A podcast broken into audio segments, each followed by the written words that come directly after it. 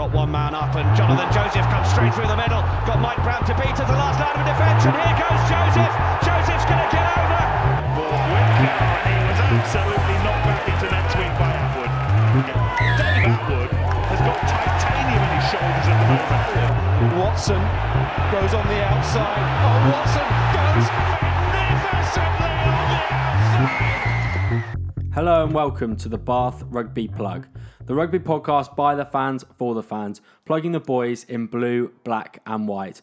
We are back and we have a win to talk about this week. Thank God for that. Ahoy. My name is Gabriel. I'm joined in studio by Charlie. Hi, Gabriel. And down the line this week, we're joined by Tom. Hi, Tom.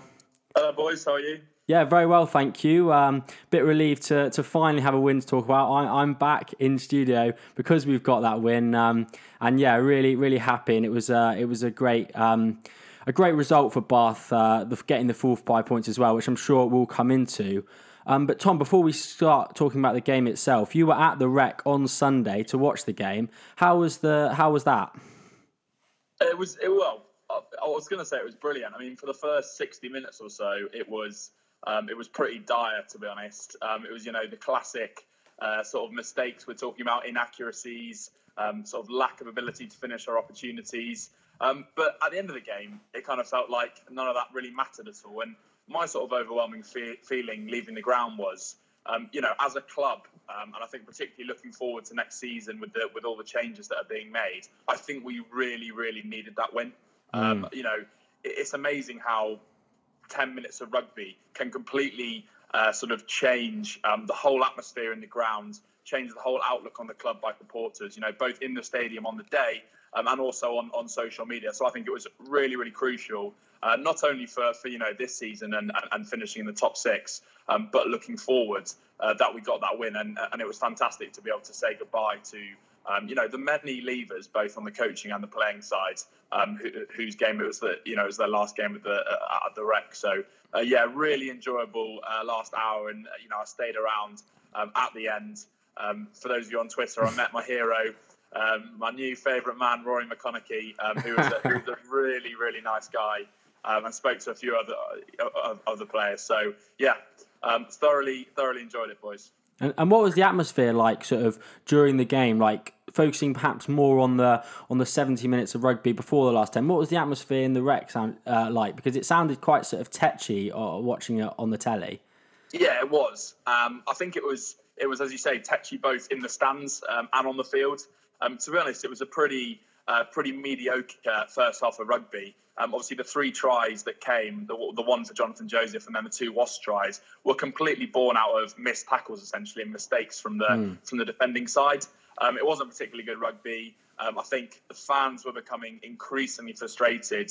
Um, you know, we got dominated at the scrum, gave away a number of a number of penalties there, most notably at the end of the, the first half, which was really, really frustrating, um, obviously being with the clock being in the red. Um, And I think when it got sort of that sixty, seventy minute mark, as you say, there was sort of a, an air of resignation, or oh, we're going to lose the game. We're sort of thrown away uh, this season. Freddie Burns went off injured, which um, to me, I, I thought that was sort of that was that because he was running that back line um, quite nicely and was one of the standouts up until that point. But uh, obviously, as I say, um, turned it round and, uh, you know, really nice to be on uh, a winning side, particularly at the death. Yeah, who who knew uh, the reason we're not looking for another ten is we've had one all along. Alex Davis, he's there, he's there, he's been the man. You know, suddenly he comes on, boom. Yeah, I, I do think actually we'll come on to it in a bit more depth uh, later on, but I do think the substitutions made a massive impact on that game. But before we uh, come on to the last bit of the game and, and sort of analyse what changed and, and just how we managed to turn it around, let's focus a little bit on the on the first seventy minutes. And, and as you say, Uh, there, Tom. It was uh, it was a pretty uh, Charlie. You, you come in here actually because yeah. you you've not said anything. But as as Tom as Tom said, um, it was a pretty dismal seventy minutes of rugby. I think from both sides. Um, just just sort of what would you have put? What did you put that down to? Well, it pretty much summed our season up in a nutshell, I thought. You know, we got off to quite a good start, you know, perfect start really. Jonathan Joseph breaks through. We take take that opportunity as soon as it's delivered to us.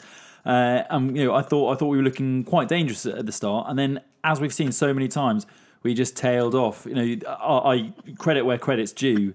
I did think the Wasps' attack looked very lively. You know, like Gabby Lobolavu, whoever. Sorry, I've definitely pronounced that wrong. But uh, yeah, he he he was he was looking extremely dangerous. Offloads left, right, and centre. You know, they, they, they were really you know. You know, unpinning our um, unpinning our defence, and uh, they they looked dangerous. You know, quite quite rightly, to be honest, we were rewarded with two tries later on in the second half. But mm. and I, I I sat there thinking to myself, I've seen this a hundred times before. This has been Bath season through and through and through.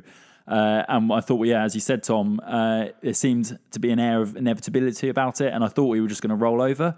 But uh, yeah, we some, something something just came back to us, in, in, in that in that last mm. last ten really.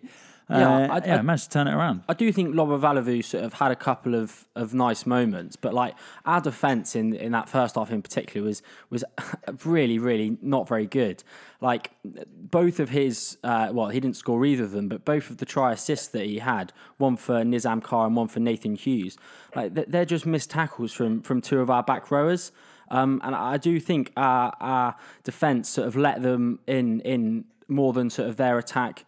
Um, more than their attack sort of created opportunities. And I think that was massively disappointing. And and the other sort of disappointing aspect to it was um, was the scrum, as you mentioned, Tom. I think Ben Obano um, sort of really struggled, as did Max Lahith, who, uh, you know, I think he was sort of carrying a slight injury. And I, I think it's really telling, Tom, um, sort of how much we're missing the two guys, Nathan Catter and Henry Thomas, who we've said have been so pivotal. But I think it's really telling, uh, particularly in the scrum department over the past few weeks. It's an area where we haven't been able to get a foothold. And, and conversely, the opposition sort of have managed to get a few penalties out of us. What do you make of that area, more specifically, Tom? Yeah, I think... I completely agree with you, to be honest. I think Obano struggled early on. Um, he was definitely hinging, and uh, Kieran Brooks was getting the better of him. Kieran Brooks then went off um, injured, and Jake Cooper-Woolley, mm. who's not a bad replacement tight head to come on, um, came on and, and sort of um, continued in the same vein um, against Benno. As, as you say, I thought it was strange um, that they kept Max Lahith uh, sort of on the field. I'm not sure whether sort of part of that was emotion, given it was his last game at the Rec. I'm not sure if part of it potentially was that Sam Nixon um, was on the bench. I think Perenice sort of was pulled out relatively uh, late on. Um, and, you know, he's obviously not as as experienced. But to me, it looked like Lahith was kind of on one leg.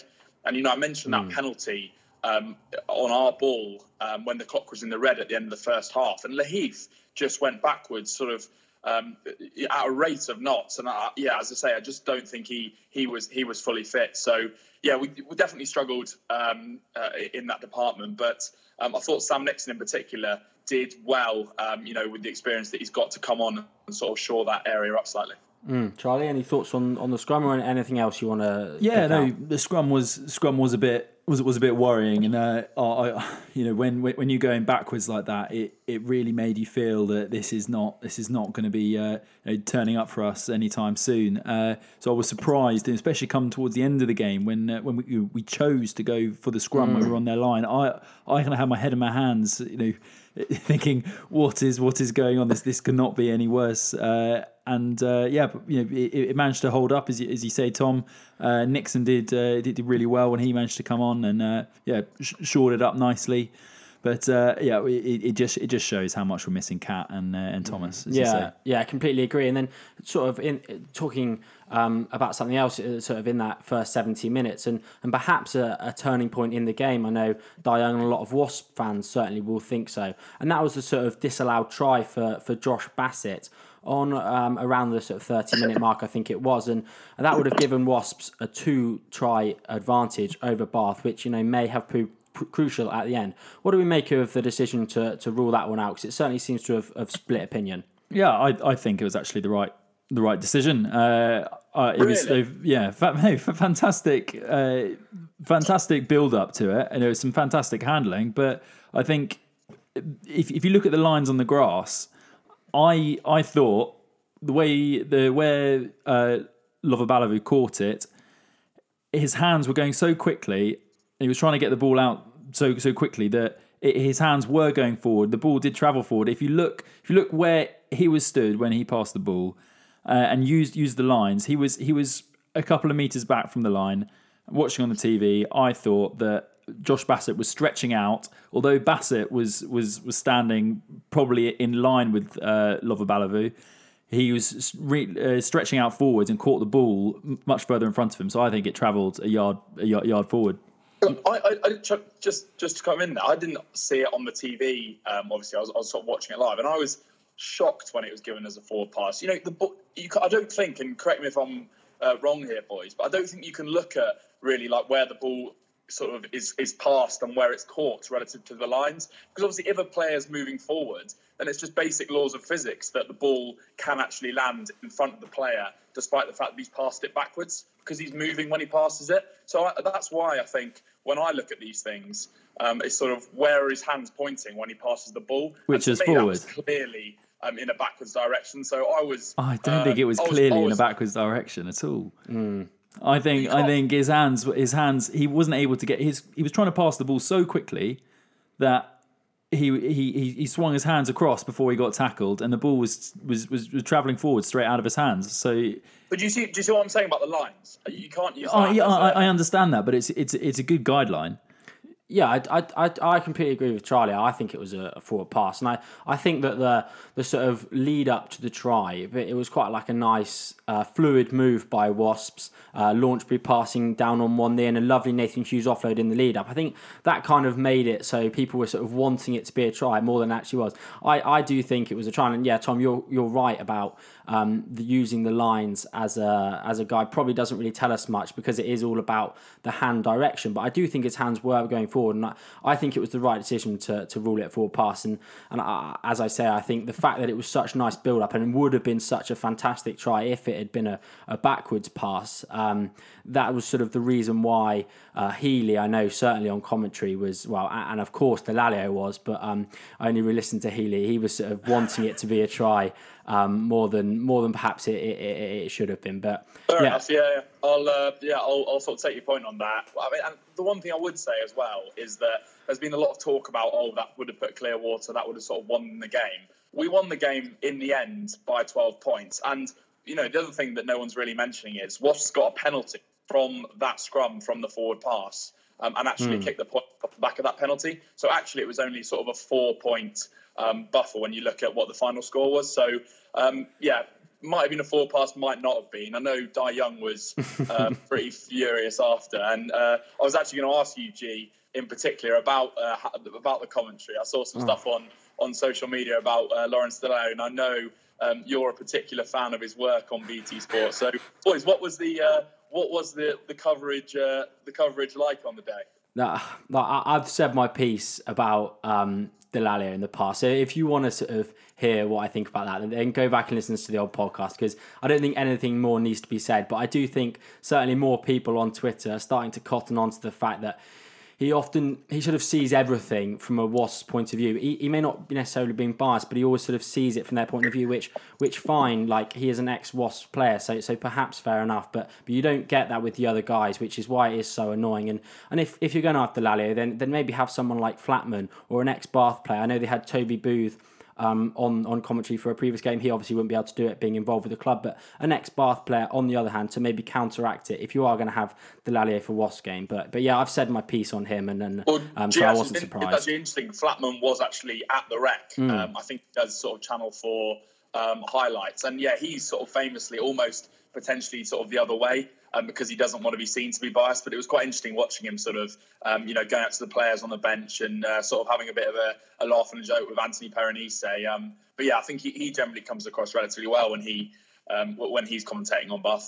Yeah, anyway, let's sort of move this on then, guys. And, and I think that's sort of ten or fifteen minutes of podcasting talking about a Bath win without really talking about any positives. So, so Charlie, let's let's turn this around and talk about the sort of last ten minutes or last seven minutes, really, is what it was. And and, and for you, what was the biggest change? What changed for Bath, which which allowed us to, to get those three late tries? I said uh, there was one moment where it was actually early on in the first half, and I, I, I that's when I was feeling most confident and feeling quite positive when we were seven nil up, and I I saw. Uh, One little passage of play. It was all very sloppy, actually, but I it was a ball passed to uh, to Rory McConnochie, who shipped the ball on rather poorly to Anthony Watson, who then managed to pick it up and pass on to uh, Joe Thoknesiga. And I was just thinking to myself, that has gone one, two, three through all of our back three players. And I thought that they were actually coming off their wings and looking for work, especially in the last ten minutes, because Thoknesiga went missing in that in that middle in that middle sector of the game. And then there was a real there was a, there was a real noticeable point where he was popping up in the middle of the field. He was made you know, some huge carries through the middle of the field, and I was thinking, why could we have not done this throughout the entire mm. season? He's such a dangerous, potent weapon. And we were actually bringing those back three into the game, which mm. I felt we have not done all season. And through that middle sector, we, we weren't managing to do. And that's that's for me was one of one of the biggest the, the biggest positives I took away from the game was was our ability to bring in and use those back three players, because all three of them are absolutely mm. you know, top notch uh, top notch players in the Premiership. They've been you know been mm. standout this season. For example, McConnochie, and the other two you know are, are well you know, they've got international honours. So that, that that for me was one of the biggest yeah. uh, the biggest positives. And I think what was helped by that, and I think Austin Healey, actually, fair play to him. He's a, he's a brilliant an, an analyst analyst of the game, and, and and he was he did a fantastic piece of analysis before that Thoknesiga run, which led to his try in, in the far left hand corner. And he was sort of saying, just get him the ball here and let him run and get over the gain line. I think Thoknesiga coming more into the game at the end there, I think it was actually strangely helped by the fact that uh, Jamie Roberts had gone off in uh, at half time. I think he actually made the change, and he was replaced by Max Wright, who, who I thought was actually had a, had a really good impact on the game. But his game isn't necessarily carrying hard through the midfield. And so instead of using sort of Roberts as that carrier, at the end there they started to use Thoknesiga, and I think that was actually sort of slightly weirdly helped our game blessing, and helped bring blessing us... Blessing in disguise. Exactly, yeah. yeah, blessing in disguise, that Roberts went off and we managed to bring Thoknesiga into the game because, as you say, it was sort of him sort of coming to the party at the end there, which uh, I agree sort of allowed us to, to gain the momentum to score those three tries. And he, he, he scored one and, yeah, looked, looked, looked really sharp in the last sort of seven minutes. Yeah, and just to sort of back it up with, with, with some stats, boys, I, I completely agree with what you're saying. And that back three looked absolutely electric. And, you know, I was out on uh, Thoknesiga's sort of left wing um, in that first half. And he, uh, we've spoken about this before, he just doesn't seem to go looking for the ball, but yet when he gets it, he absolutely was just running over guys. There was that one run down the mm. left wing, which was right in front of us, when he threw, uh, I think it was Rob Miller out the way, like he was, like he, like he was, you know, a small child. It was ridiculous. But you know, say we bring him into the game, we still aren't really using him enough. You know, there were two hundred four uh, Bath passes in the game. Do you want to have a guess at how many of those passes went to Thoknesiga, boys? Three. Four. Four, yeah.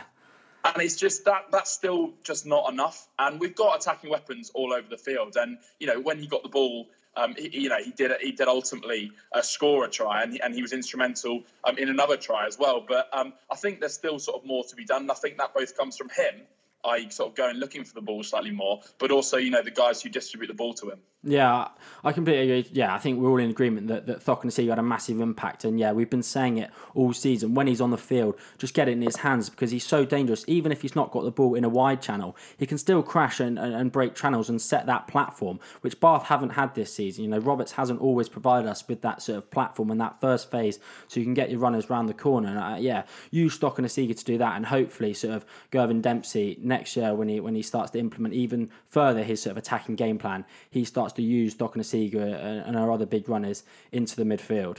So, boys, can I just ask, ask you guys a question, sort of mm. what your perception was watching the game on T V? Yeah, yeah. Because it, it sort of... If you look at the stats for the second half, we were absolutely dominant for the whole second half. You know, we had eighty-five percent territory and seventy-nine percent possession, which is absolutely um, huge numbers. You don't often see sort of stats um, that much in one team's favour. And it sort of felt watching the game, like from the, the, the second half whistle, we were dominating the game. We just were unable for the first sort of half an hour or so to actually trans- translate that into any points. And that's why it wasn't really a massive surprise when those tries came at the end. Did you guys, um, you know, sort of, was that your perception on T V, or, or, or for you guys, was it just that last ten minutes when we suddenly came alive? No, I do think it was sort of inevitable. I think even Dallaglio said when we scored our uh, our second try, the one that made it seventeen all, I think he said that's been coming for a while. And, and actually, Jacques Van Ruin was uh, had a try disallowed sort of a few minutes before. So, and I, I think certainly he was pretty confident that he'd got that down. We just didn't have the, the, the view so that T M O could give it. So I do think it was coming in that second half. And as you say, we were completely dominant, and, and, and Wasps on the the other hand, were, were any sort of attacking flair that we had seen, as we mentioned with, with Gabby Lobolavu, that, that was all gone in the second half. You know, we didn't see much of Nathan Hughes in the second half with ball in hand. Um, we didn't see much of any of their attacking runners. Uh, so yeah, I, I I do think that it was coming, but it was it was getting to the stage with sort of six and a half minutes to go where you thought, well, it's felt like it's coming, but but it may not come. And, and I think getting that try was sort of a watershed moment for, for the other two to go in. And yeah, I, I I completely agree with you, Tom. Yeah, I think I I, I agree as well. On the T V, we were we were you know, we were battering uh, battering the door down, but we just weren't quite able to open it, and then uh, yeah, when it's when the floodgates finally opened, you know, it was uh, it was completely one way traffic in that uh, in in that last seven minutes, as you say, Gabriel. So uh, yeah, really uh, really good to see that. But um, yeah, it was, it was a, a couple of creaky moments, and you know, you mentioned that held up try by Jack Van Ruin, and I, I I was thinking at that moment, oh god, our our scrum's completely on the back foot. This is going to be turned over, and it's going to be uh, you know all the way back to square one. And you know it, it, it only takes you know, one error for the for, you know, for the tables to turn in that respect. And it, when you when you're camped in, in the opposition's twenty-two, the you know, the, the, the, the the mental effect that can have. And we've spoken a lot about Bath's you know, you know mental weakness. Uh, if, if you're not able to come away with the points, then uh, it, it, it can really affect you in uh, in that way. Mm. One thing I, I will add as well, I, I think the bench this week had a, a massive impact, and I know Zach Mercer actually referenced it in his post-match interview with, with B T Sport. I think he, he he mentioned that last week they were actually pretty disappointed with the um, with the impact that the bench gave uh, in the game in the defeat uh, against Sale uh, a couple of Friday nights ago. I've tried to block that from my memory, but yeah, he mentioned that they were pretty disappointed with the impact of the bench. But this week, I think the bench was absolutely key. And uh, he said Levi Douglas, he thought had probably his best game for Bath, which I would agree with. I think Khan Fotuali'i looked probably the sharpest he's looked all season, which is just a shame that he's sort of going off. I've mentioned Max Wright. I think he uh, also looked really good. He made one really nice turnover um, in in that second half, which regained some field position for Bath. So yeah, I think the bench this week, Tom, I don't know what you thought about that, but I think the bench this week was was key in sort of turning that game around. Yeah, it was, it was something I was going to bring up, actually. Um, you, you mentioned um, Levi Douglas. One thing um, that he did really well, I thought, was kind of stop or or at least reduce the Nathan Hughes um, threats. Mm. There was a couple of times, obviously, Nathan Hughes was um, causing us all uh, kinds of trouble in that first half, and obviously walked through um, sort of uh, uh, his, Sam Underhill's uh, tackle to score that score that try. And as soon as Levi Douglas came on and Nathan Hughes got the ball, he met him straight away. And he did it two or three times. Um, and I think really sort of stamped his authority in the game, showed um, showed his physicality for only a young guy. So I thought that was really promising. Fotuali'i was was the other one I was going to bring up. I thought that was a, a real turning point. Um, I, I was happy to see that Chudley had come back into the into the starting lineup. You know, we've spoken um, about Chudley a lot. I thought he'd sort of bring a calm head to proceedings um, and also sort of a, an improved kicking game. However, I actually think um, he sort of kicked quite poorly. Um, his, mm. You know, his box kicks were either way too long and gave sort of Villy LaRue the chance to kick back or, or, or sort of Marcus Watson to run back.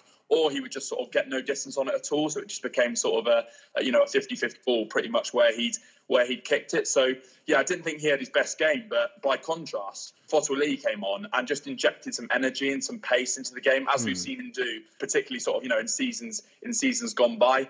Um, I thought that was, a, that was a big moment. He came on with eleven minutes to go, and obviously we scored three tries uh, after that point. So I think I think that certainly um, had something to do with it. And it was really nice as well, boys, uh, that he uh, he kicked that final conversion uh, uh, after the second Zach Mercer try. Yeah, I thought I thought that was a nice touch as well. Um, it slotted it nicely as well. It's classic Fotuali'i, like, because you get some. Sorry, yeah, you get some players that sort of do that kick at the end.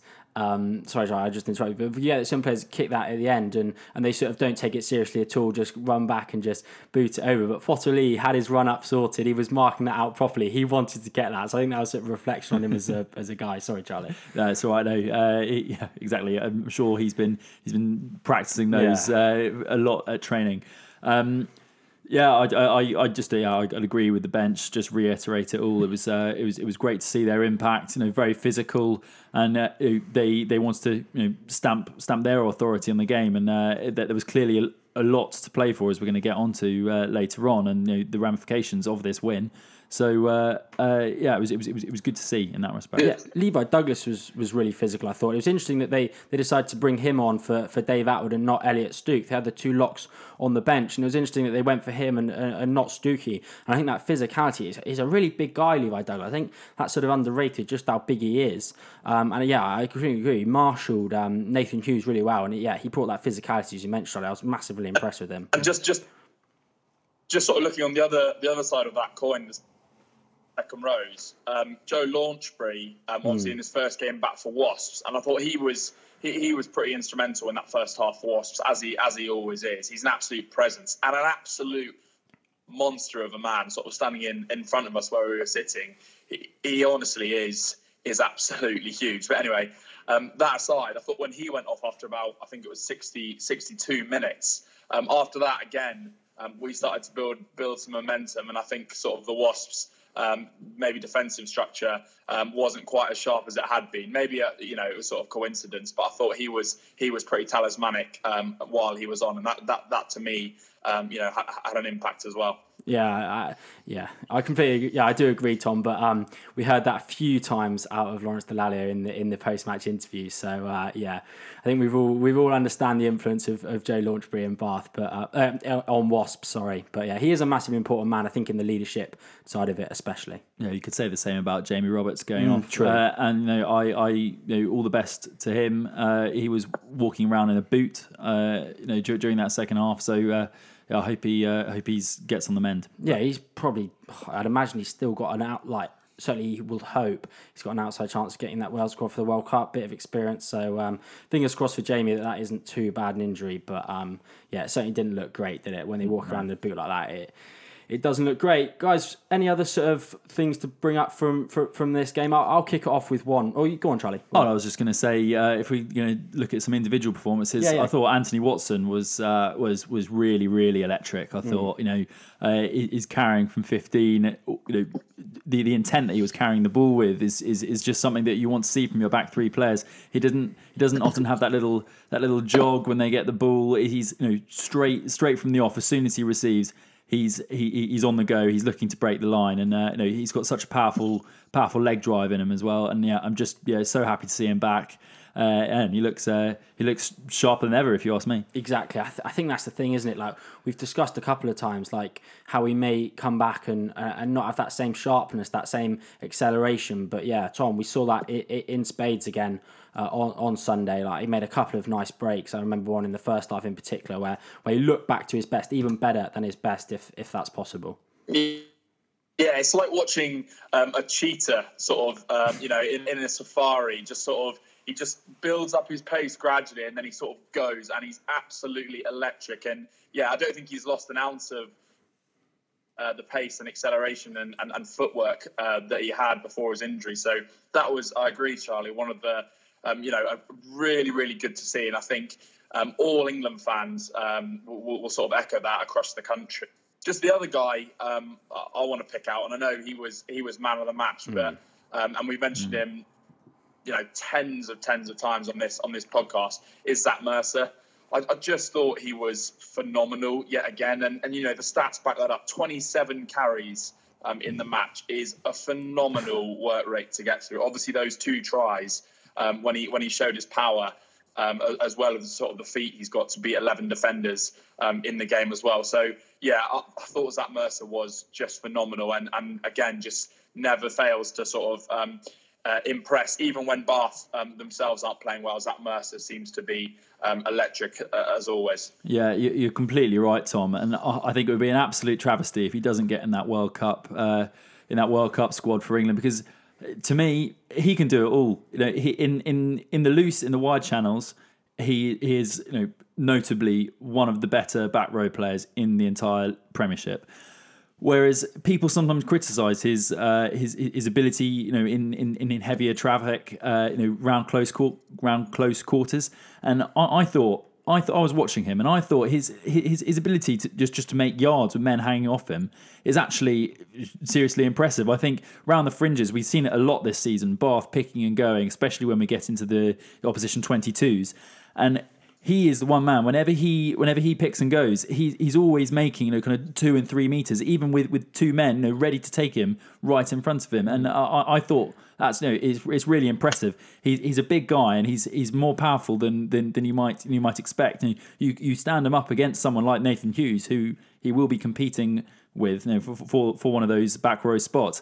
And While while Nathan Hughes does does have, you know, other areas that that, that, that excel, and he's supposed to be, you know, very good in heavy traffic, for example, I don't think Zach Mercer uh, is, is is is much is much off his capabilities. But do do you just do you think, Charlie? I completely agree with you on, on this game. He he sort of showed he can ta- he can run in heavy traffic, but do you think he'll be able to transfer that to the international game, which which which is a step up in physicality? Do you think someone of his sort of body shape, do you think they can transfer that? Do you, would you be confident? Oh, I, I I certainly think he could. You've got to at least give him a chance, and I think you've got to stop trying to find the flaws in in, in players as well, yeah. and also be able to say, okay, he can do this very well. And, you know, perhaps, perhaps not as as you know, as effectively as someone like Nathan Hughes, but he's got so many other areas to his game that are far, far better than Nathan Hughes. For example, I'm just using this comparison mm. on, on, on the but day I, as they were up against each other. I think other. It's a crucial comparison though from from their point of view, because as you say, that will kind of be. Um, They're they're kind of the two the, the, the two people behind Billy Vanapola for that England number eight show. So I think it's a really valid comparison. And I do agree that on the day, Zach Mercer certainly outshone uh, Nathan Hughes. I, I would just worry that when he when he takes that step up to the international level, he may not be as effective in the heavy traffic. He'll still be able to do the stuff that he, he does around the park, but he may not be able to take that step up. And and when you're replacing someone like Vanapola, it, it, it's it's sort of better if you can have someone like for like, so you don't have to change the balance of that back row. And I do still think that, that Hughes is more of a like for like. And if Mercer was to play, you may have to slightly alter your, your back row, because if you've got someone like Uh, Vanapola or Hughes, certainly Vanapola, you can play sort of Underhill and Curry on the two flanks and, and have the two jackal threat, because you've got so much carrying coming out of him. So I, I would just worry about that, but but completely agree with you guys on, on, on him on Sunday. He was he was outstanding and, and yeah, carrying in heavy traffic, doing it all on, on Sunday. And, and you're right, Tom, as well. When Bath played badly, Mercer, he still rarely has a bad game, and that's what's so so sort of impressive about him. Yeah, I completely agree. He's yeah. he's always just, you know, stand out for Bath. He's he's one of your consistent performers. Uh, never really seems to have a bad game. And uh, yeah, yeah, Bath Bath uh, a, a much better outfit whenever whenever he's in the team. Yeah, rugby league like stats though. twenty-seven carries in in, in a game of rugby union is, yeah, as you say, ridiculous, Tom. Just one thing from me, guys, and and sort of something that I really enjoyed about about the end of the game in particular, and and that was the reaction of the players. Like, You, we know how much they care. They care. They care more than us, which seems strange to, to believe. Just how just how how much they care. But it's it's so nice. It's so refreshing just to, to, to be reminded of how much they care. Look, I, I look at the reactions of of, of Obano um, when Thoknesiga scores. There's a there's a great um, shot of yeah. him on, on the bench, and, and when we score that final try as well, Thoknesiga sort of goes to the crowd that, that are sat under the boxes and gives it the big sort of double fist pump. Joseph there, sort of with his two hands in the air, celebrating like like like like like we've just won the Premiership, and I just thought that was so refreshing to see, because, you know, we know how much they care, but it is always nice to be sort of reminded and just to see that, and and from a guy like Thoknesiga, who's not been at the club long, for him to react like that, I, I absolutely love that. So um, yeah, that was one thing for me on the end of the game. I, I, I loved it. Yeah, fantastic to see as well, because the game was already won. You know, mm. we'd already won the game. We were already, um, uh, we you know, we we we, could, we couldn't lose it. Yes, we could have drawn the game had something terrible gone wrong. It was wrong. Only five points ahead. Yeah, so it was only five yeah, points ahead. Oh, Davis missed the conversion. So. Of course he did, didn't he? Yeah, kicking coach. I forget that. Sorry. Um, uh, Yeah, I wasn't. I wasn't sure if well, Fotuali'i was kicking the final kick uh, because yeah. because it was his last game, or if, or if you know, said sorry, uh, sorry, sorry, Davis. Yeah, you're off. Well, actually, um, I was going to ask you, Charlie. Like, it, it would have probably been a strange question, because you you thought it was the seven point. But what did you think of that decision at the end to to go for the four try bonus yeah. point when when we could have, you know, we could have had a, something go awfully wrong, as we've seen go awfully wrong with Bath before, and, and Marcus Watson, for example, go the length of the field and score under the post, and, and Bath get the defeat. Sort of, what did you make of, of that decision? Well, I'm clearly not the right man to yeah, ask yeah, because yeah. because I I, I was uh, watching the game for some reason. I, I think I might have walked out of the room while I was taking the kick. Um, uh, but uh, yeah, I, I was under the illusion that, that you know. Couldn't couldn't lose it. Only seven, so, so Tom, seven what, points. What so, did you yeah. make of it? What was the sort of reaction in the crowd? Because oh, I, I can imagine. Say, or, I was going to say, Charlie, I'm envious of you not thinking it was losable from there, because uh, you know that that conversion was missed. We were all sat there in the stands being like, "Oh, this is set up for the ultimate Bath Rugby uh, uh, cock up at the end," and I. I was furious when Alex Davis kicked that ball. I just thought, let's hang on to it down here. Let's just keep the ball for this last minute or whatever it was. I think it was less than a minute when he kicked it. And then let's get rid of the ball. He kicks it upfield. I'm thinking, here we go. As you say, Marcus Watson's going to run the length.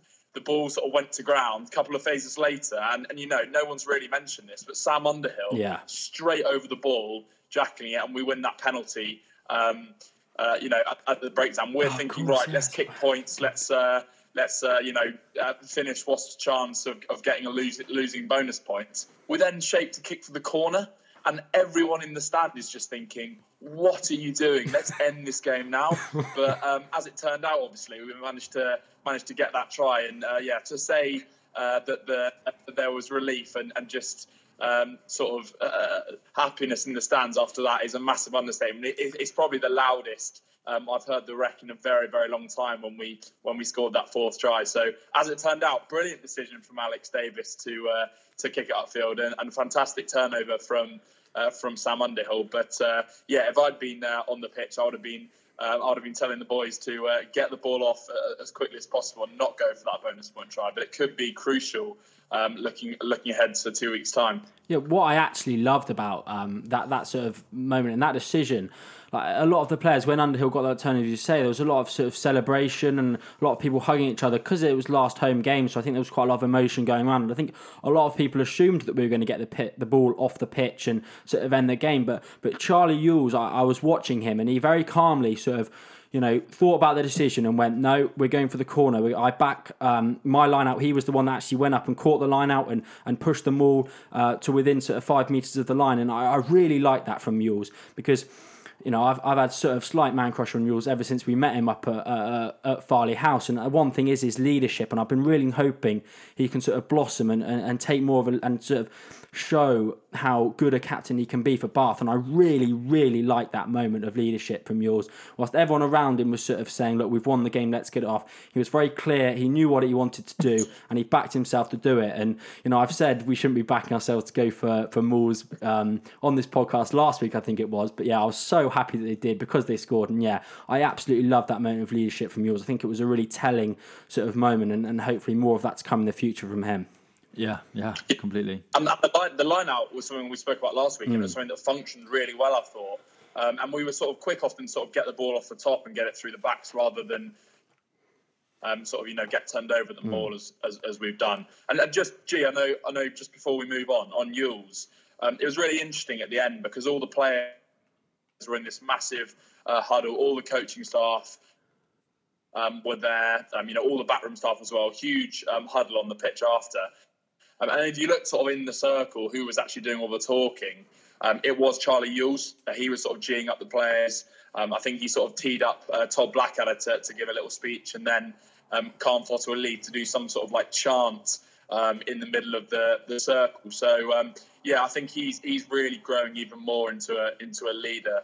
Um, and I'd be I'd be very surprised, I think, looking ahead to next season, if he isn't um, if he doesn't sort of take over as sort of a sort of club captain, and that's certainly something I'd I'd like to see. Yeah, I think we can all agree with that. I think Charlie was a big uh, fan favourite on this podcast and amongst a lot of Bath supporters. So yeah, uh, more of that leadership to come. And um, any other points to, to bring up on this game, lads, or, or should we move on to the other big bit of news uh, coming out of the club? Yeah, no, I, I just thought, um, yeah, it was it was great for us to to actually, you know, close out that game and, and win it, because I was just I, I wanted I, I mentioned on a couple of pods back our the amount of times this season we we've lost those close games, and because this was you know it was a close game come the end of uh, uh, end, end of the match. Uh, this season, we've had ten games that have finished in seven points or less, and we have only won four of those. There have also been two draws, so there's been a, you know, a number of times that we haven't managed to, uh, you know, to, to to get across the line. So it was great to see that composure at the end, you know, hold the line out, back backing himself, as you say, and to come away with that bonus point, you know, obviously invaluable uh, in uh, in the league standings and our in our fight for top six. Yeah, I think that's actually just the last point in this game. I think that's actually either four or five seasons in a row now where Bath's last home game has been a bonus point victory. Um, so the boys certainly knowing how to get people to keep on renewing those season tickets, I suppose. Yeah, give them a good send off. Yeah, exactly. Yeah. Um, but yeah. Yeah, we, yeah, we're just going to talk briefly about sort of, you know, the leavers and the, the, the, the players leaving and sort of how that was announced as well. Because it was yeah. slightly, I thought it was slightly strange um, on the day. Yeah, go for it, mate. You were at the, at the ground, so uh, tell us all.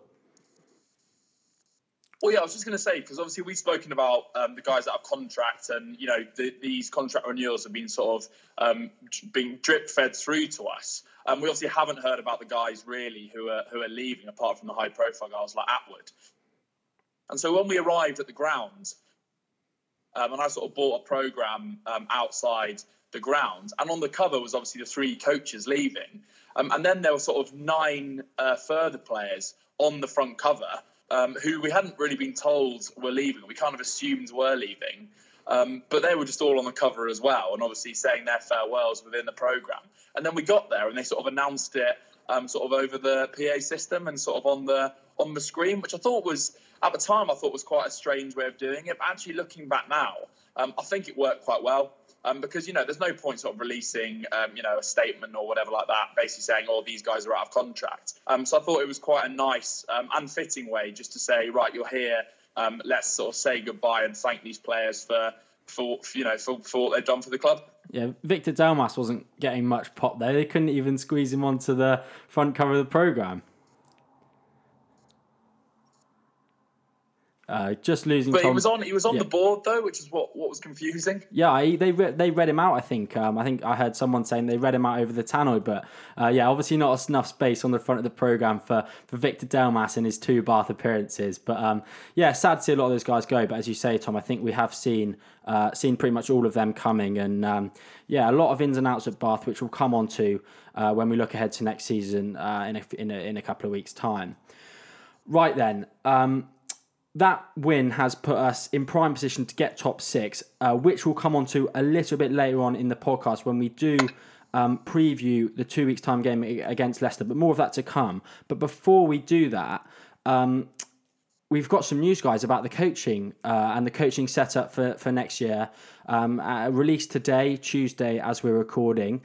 Um, so I'll just quickly, uh, you know, sort of summarise what's gone on. And a lot of it I think we already knew or already certainly suspected. Um, so, yeah, Hooper confirmed as the director of rugby going forward to next season. Um, and then a sort of two head coach, two main coaches, I think, below him in Girvan Dempsey, who's going to be running the attack and the backs, obviously at the club now, it will be his second season. Um, and then Neil Hatley returning from England after the World Cup. Uh, having previously spent four years with Bath, he'll run the forwards uh, and the defence. Um, and then Luke Charteris, as has been sort of widely reported, will be coming in to, to help out our line-out, which I, I, I do think is in, in, in much need of sort of revamp. Uh, and then Andy Rock as well, who's been moved from academy manager, where he's, he's done a really good job as academy manager, to a sort of performance director. I think more influ- more of an influential role for, for Andy Rock, who's had a lot of success at the club. Um As I said at the start, a lot a lot of this has been sort of uh, widely reported, and, and and I think Hatley uh, is the only one where it's sort of been confirmed. Someone from coming from outside the club, um, so well back from, from England. I think all the other guys are sort of already in amongst the club. Uh, Charlie, what is your sort of reaction and what is your sort of thoughts towards this now? Now that we know the exact setup of Bath's coaching uh, for next year and hopefully for many years to come.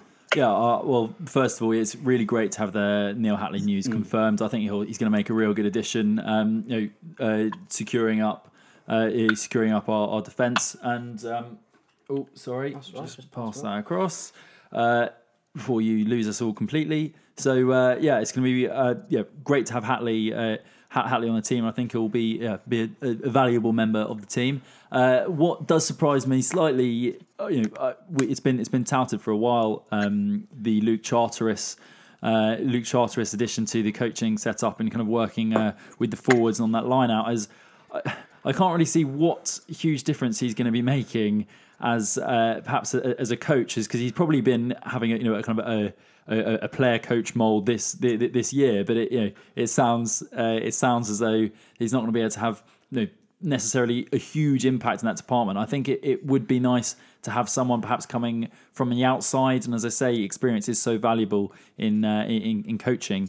And uh, I would have perhaps liked to see someone you know, coming from the outside. But you know, I've, I mentioned that with with Hooper as well. But as long as those roles are clearly defined and we mm. know what the coaches uh, are going to be doing and what we should be expecting from them, uh, you know, we're just going to have to wait and see till next season to see uh, what the results are. Yeah, I think certainly Neil Hatley will be helping Luke Charteris, sort of mentoring him uh, as a coach there. Like Hatley's got so much experience now, working with some really uh, good coaches at England. So um, yeah, I think Charteris and, and, and Hatley taking charge there. Tom, what is your sort of thoughts towards it going forward now? I think I think Charlie sort of summed it up well, sort of, sort of there, in that I think it's clear that we talk, when we're talking about the coaching structure, as we said previously, Stuart Hooper hasn't done any coaching qualifications. He's not actually going to be involved in the coaching side of things. However, you know, as we've spoken about, it obviously is, um, you know, it is sort of a really important role, and he hasn't got um, any experience at all. So yeah, I think it was important that we brought in someone with, um, with sort of someone like Hatley's experience. Um, so I'm happy, really happy, sort of that we've done that. What I would say is, though, obviously that Hatley, you know, is with England um, at the moment, and obviously won't be um, available until sort of after the season starts. Um, obviously, given the World Cup this year, and you know, I, I was reading something that was saying if England were to make it to that that World Cup final, then Hatley wouldn't actually be um, available and, and and ready to come to the club until November the ninth. Um, which does seem, you know, very late. He'd obviously missed pre-season and a good chunk of of games um, early on in that season. What, what what do you boys sort of make of that? Do you do you see that as sort of a a, a negative and probably have an impact on, on our performance next season?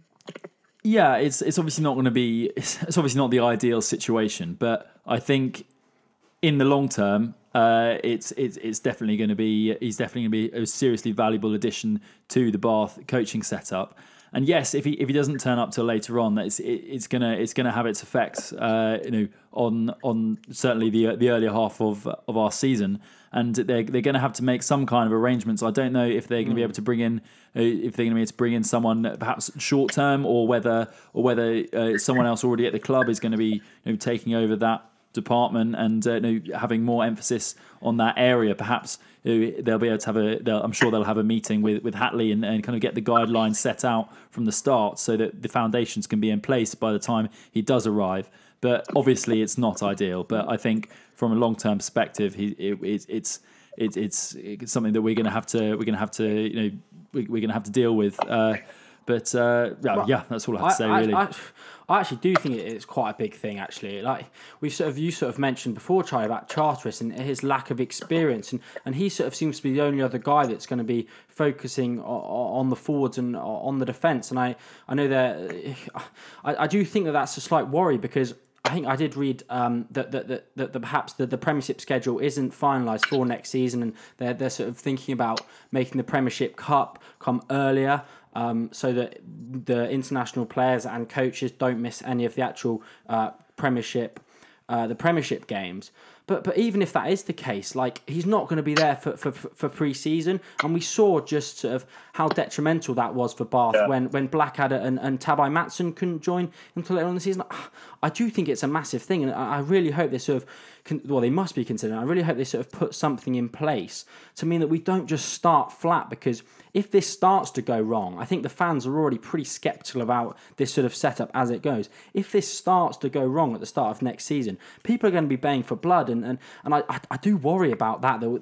He's not going to be there to implement this stuff in the pre-season, and, and I, I do slightly worry about that. Yes. Yeah, one thing you, you just mentioned the forwards coaches. One thing one thing I would quickly add is that Mark Lilly, mm. um, who is one of the part play coaches who's going to be involved, uh, who you mentioned alongside Andy Rock. He is a specialist um, forwards and scrum coach. Um, so it wouldn't sort of just be um, Luke Charteris coming in and dealing with the forwards. He would obviously um, have involvement during pre-season. Um, and, and he's obviously got coaching experience, but obviously not, um, you know, he hasn't got the experience of, of Neil Hatley. Yeah, it's just going to be those two reasonably inexperienced guys to sort of implement a, a defensive structure in the pre-season. So, uh, yeah, fingers crossed it, it, it sort of fits in seamlessly, but um, I would be slightly worried about that. And I did mention that that, my, that was my reservation about us getting Hatley. Um, but all in all, I think I'm pretty positive about, about this. Tom, Tom, and boys, if, if if England if England do crash out of the World Cup in the group stages, then we'll uh, we'll have Hatley a lot earlier. So uh, um, there'll be a silver lining if that does happen. Yeah, as long as long as it's not because of our awful defence, and then uh, we've probably got things to worry about. yeah, fast yeah. England's scrum is just we going go backwards. Back, we, we go backwards in the scrum against the U S A for eighty minutes, and then uh, Hatley comes to the back early tomorrow. So yeah. It's all looking up, boys. All yeah. looking up. yeah, um, yeah. Silver lining there, Tom, if Hatley. But, but I think overall, I, I sort of mentioned that I'm quite um, positive, and I, I'm definitely a, a, a glass half full guy when it comes to Bath Rugby. I think if you've been listening to podcasts now all season, I, I think you probably will be able to tell. So yeah, reasonably sort of positive, and, and more influence, I think, to, to to guys like Girvan Dempsey. And I think that's key. There's a lot of coaches at Bath in the current structure. You know, Dempsey's working alongside Darren Edwards.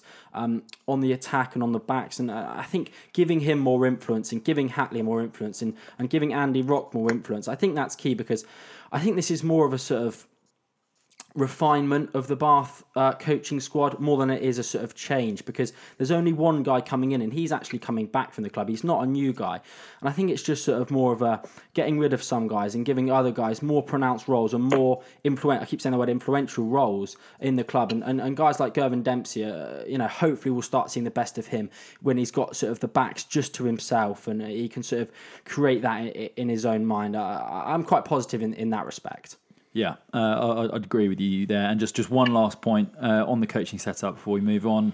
Uh, I, I would say that I'm I'm I'm hopeful over, you know, in my, my positive. I've obviously highlighted the areas of inexperience, especially with with Hooper and Charteris. But I'm hopeful that those boys, having come from the playing setup and, you know, moving through into the coaching setup, we've seen sometimes uh, at, at at the top of uh, you know, in that in the Bath.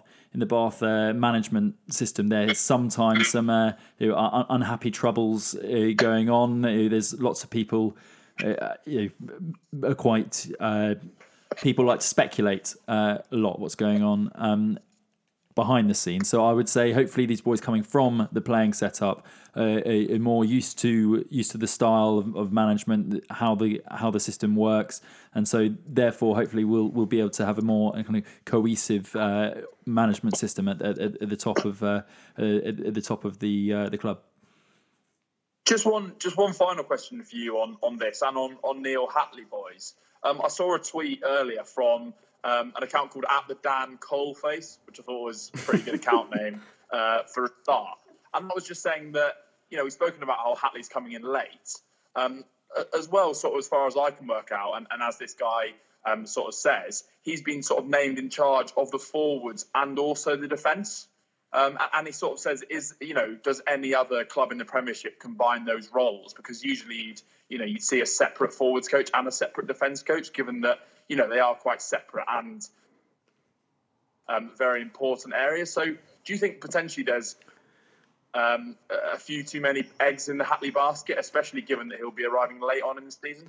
Yeah, but he will have those guys, as we've mentioned, Mark Lilly and, and Luke Charteris, to help with the, the forwards, and perhaps then his remit will be um, primarily with the defence. But yeah, he's got, he's going to have a lot on his plate, but I'd almost rather it to be sort of two guys with with a, with a lot on their plate and a lot to do, um, rather than a lot of guys sort of each with having small roles. Because I think when you have that, you can sort of start getting mixed messages from your coaches. So I quite like the fact that there's really sort of two guys at the top, Dempsey and Hatley, on, on the coaching side, who can sort of mould this team on both sides of the ball in, in their own sort of way, and, and not have to sort of um, not have to please other coaches and, uh, and and sort of have the influence of other coaches on that um, thing. So I'm I'm quite happy with the, the setup as it is, and yeah, hopefully they won't have enough on their plate. But um, yeah, really happy. And I think that the sort of I think quite a mixed opinion here on the podcast. I think that's sort of reflected across social media, um, sort of uh, across the board. Like, I think people are sort of mixed with with with how they think towards this. So uh, Hugh Walker saying,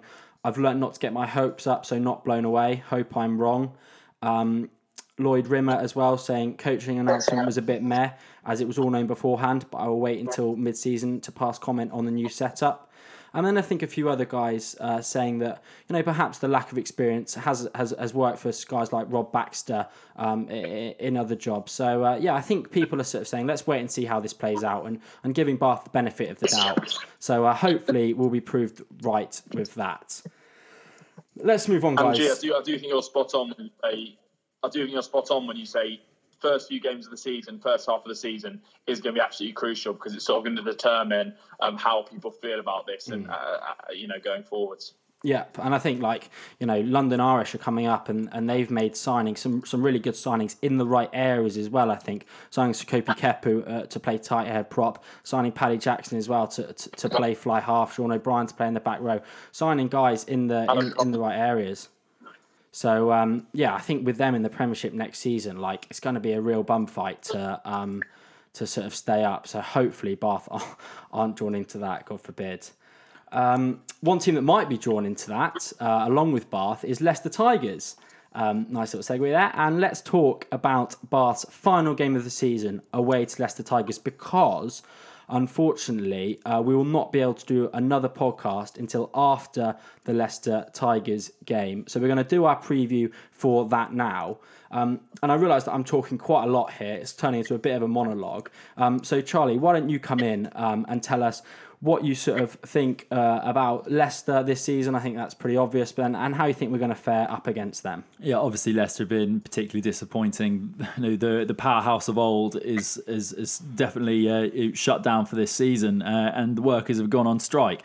So uh, I think, you know, compared to seasons gone by, uh, we've we've we've got as, as good a chance as ever, and we, we, we have we, we have managed to, to go away and put in some uh, some fantastic performances away at Welford Road, and I don't see why this uh, should be any different. To be honest, uh, we've got a lot to play for. Obviously, we we sat in that sixth position, uh, and we, we, we need to get the win if we if we if we can you know if we if we want to secure our place there and have Champions Cup rugby next season. Um, yes. So just to highlight, just to sort of outline um, exactly sort of the permutations going into to this game. So we're on fifty-one points. Sale are on fifty points. Uh, we're on sixth. Sale are in seventh. I think that's the sort of main area where Bath fans need to look at, and and it comes down to wins, not points difference, to determine uh, league position. Um, and Sale will have ten wins as it stands. Bath have nine. So basically what we need to do, we need to match what Sale do. Sale have got Gloucester at home. So if Sale get four points, four points will be enough for us. And if Sale get five points, we need to get five points. But if we get four and Sale get five, then they will uh, move above us on the basis of that one extra win. So Tom, yeah, crucial that we sort of perform well at Welford Road. Yeah, absolutely crucial. And, and, you know, when you look at where Leicester are in the league, um, obviously they're now safe um, with Newcastle having uh, lost uh, lost to Gloucester. So, you know, it, it, you would say it's a sort of dead rubber uh, for Leicester. But, you know, Charlie, as you mentioned, um, Leicester is obviously a, an age-old club, um, and the tradition of Bath-Leicester, um, every week seems to be a derby, as we say, boys. But the tradition of, of Bath-Leicester sort of dates back to Um, for a long time, and has been a, been probably the big rivalry um, in the Premiership um, Premiership history. So I think they will be very keen um, to do a job on us, and not only end our top six uh, hopes uh, for next season, but, you know, end their season on a high uh, and try and sort of finish their season with some with some momentum, because obviously they have they have massively um, underperformed. So yeah, I think they'll be coming Um, all guns blazing, and and, and hoping uh, to invite us to join them in the Challenge Cup uh, next season. Yeah, Charlie, why do you think Leicester uh, have been so bad? So, what do you put that down to? Because, like, the squad, certainly the back line uh, isn't bad. Sort of, why do you think they've struggled so much this year? Uh, Uh, well, obviously, there's there's been uh, been you know speculation about uh, about their signings, who's managing uh, their checkbook there, for example, and that also links into just an over reliance on, on their international players. I think mm. they've put so many eggs in, in one basket. You know, likes of Johnny May, Manu Tuilangi, George Ford, for example. When those boys aren't available, I think they they they're just they're they're, they're quite an average setup, really. Um, and the drop off into their second string is is is huge. But also, I think their back row and their you know their, their, that kind of that back five of their pack, I think, really isn't isn't isn't the most. Doesn't really get your blood flowing. Um, Good job so, we've signed one of them for next season, then, isn't it? I've I've already I've already made my I've already made my uh, opinions clear on that. But uh, yeah, they, they they they seem to be quite you know, one dimensional in, in in their back row, especially. Uh, and yeah, I, I think that's an area we will be able to target. I think the one man who's, who has been looked quite good for them is, uh, is is Guy Thompson over recent weeks, and he's he's made uh, he's made a nuisance of himself at that breakdown. Uh, and if we're able to you know you know, cut him out of the game and uh, and, and and counter uh, counter his his threat, I think I think we should we should be able to walk over them relatively well. Uh, it's certainly up front, and uh, if we can you know, bring those back three into the game, like we talked about. Um, Uh, towards the end of end of that Wasps game, then you know, we we should should be able to run in uh, all four tries and you know guarantee ourselves that top six spot. Mm. Oh, that sounds like that sounds like pride before a fall, Charlie, if ever I heard it. uh, but but I, I do agree with you though. I think you know one of the main reasons that they've struggled this season is just because they've been quite soft, um, particularly in defence. You know they've got the the most porous uh, defence uh, defensive statistics in the league. Um, you know teams at times. You know I'm thinking particularly of. Um, of the Exeter Chiefs game, uh, Chiefs game when they you know concede over fifty points, teams at times have been able to just run in points uh, against them at will. So, yeah, I think it'll be important to beat them at the at, at the sort of breakdown and on that gain line. But I think this is a fantastic opportunity, um, as we said earlier, to bring in um, what is a, an electric back three that is sort of coming into form and and getting used to playing together. So, I'd um, really like to see Thoknesiga get the ball. Um, a few more times than he did um, at the weekend. Um, and obviously Anthony Watson and, and McConnochie as well. And I think if we do that, um, we'll sort of be able to exploit um, some of those sort of uh, defensive frailties that there are in that Leicester backline. Mm, yeah, I, I think I say the word um, frustrating way too much on this podcast, and it was my New Year's resolution not to say it again, but that lasted just as long as uh, my not drinking for January New Year's resolution. Um, but I think if I was doing a, a Leicester Tigers podcast, I'd be saying frustrated every other word. I was watching them play on on, on, on Friday night against Harlequins, and, and they're sort of like Bath in a lot of things they do, but but but but even worse than sort of how Bath do it. The number of mistakes, the number of infuriating mistakes that that, that that Leicester pack make. If you're a Leicester fan, you must be absolutely tearing your hair out, especially when you consider some of the powerhouse packs that that club has seen in the past. I was looking at them them pack down actually, um, and you sort of look and you think that is not a scary Leicester pack, and that is what they've built so much success on. You look at some of the guys they've they've had in the past: Lewis Moody, Martin Johnson, Castro Giovanni. All these guys are sort of that's the basis of Leicester Tigers, and, and it must be so frustrating to, to to be a Leicester fan. Not that I have any sympathy whatsoever, um, but yeah, it must be so annoying because their pack is is even more brainless and um, even more brainless than ours at times, which um, I sort of think wasn't possible, especially after that Sale game. Um, right, I, I I think we've uh, talked quite a lot on this podcast. It's turning into a bit of a marathon. So let's uh, decide to make a little prediction um, for a game which is, I recognise, almost two weeks away, a week and a half away. Um, but nonetheless, uh, we may actually uh, get this one right um, for, for for a change. And, and Charlie, I'll, I'll come to you first. You sounded pretty bullish um, about about Bath's chances. Yeah, well, I think I think uh, we really we should be going there and winning. They're sat eleventh in the league. They've they've looked you know, pretty soft for most of the season. Uh, and uh, yeah, there's there's there's so much on the line. We've got to put out the performance. I should probably predict a loss because I did that against Wasps and we managed to go out and win. Every time I predict a win, we managed to to, to go out and lose. So uh, yeah, I'm going to say uh, probably Leicester by twenty. Leicester by twenty. Perfect. What about you, Tom? Uh, well, you know what, boys, that I hate all this uh, this chat about um, you know just more emotion in a in an old rivalry and more emotion. um, in a derby game. But I don't know, part of me, um, I think probably the pessimist in me thinks that Leicester are going to bring their A game to this uh, last game of the season and their last game at Welford Road. And I think it will be um, probably a lot closer um, you know, than it than it would have been uh, a few games earlier on in the season. Um, however, I think we are riding the questionable wave. It is the last game for Bath um, for the guys who are leaving that we've mentioned and for the coaches. Um, so I do think we will scrape through. Um, however, I don't think um, we'll, we'll sort of get that all-important bonus point. So I'll be hoping and praying that um, that, that Gloucester put on a good show up at the A J mm-hmm. Bell. Uh, but I think we will get the four points. Um, and, yeah, I think so Bath by um, sort of Bath by a score. Yeah, I tend to agree with you, Tom. I think like that sort of four-try bonus point it, it could be crucial because Sale are at home against Gloucester. And we've spoken so many. We've spoken when we, we we went when we went to play Sale how good their home record is, and I know they they thrashed Gloucester uh, in that fixture uh, last season. So uh, fingers crossed, Gloucester's defence can hold them out. But but if not, Bath are going to have to be going for it all guns blazing. Uh, to get that that that four tries, and I, I well, as I've done throughout every game this season, um, I'm not going to change now. I'm going to predict a Bath win, and as much as the forward pack is going to be crucial, um, we need to sort of get the better of, of the tens, and, and if we can't do that, at least sort of minimise the effect that George Ford can have on a game, because because when he plays well, uh, Leicester also seem to play well. Um, right, then that's just about. Boys, just um, you know, obviously we don't know about injuries, um, et cetera. But would you, um, would either of you look to make any changes um, from the team uh, that we put out um, at the weekend?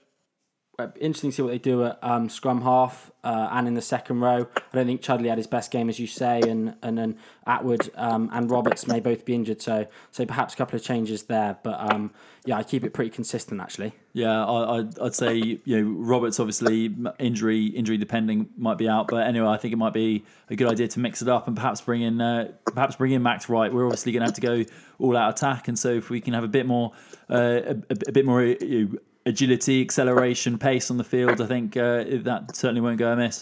Yeah, yeah. Hopefully we'll get um, Peronese back as well, just to shore up that that tighter prop position coming off the bench. Because you did say Nixon had a good game, but um, a bit of experience there against Ellis Genge might, might be crucial.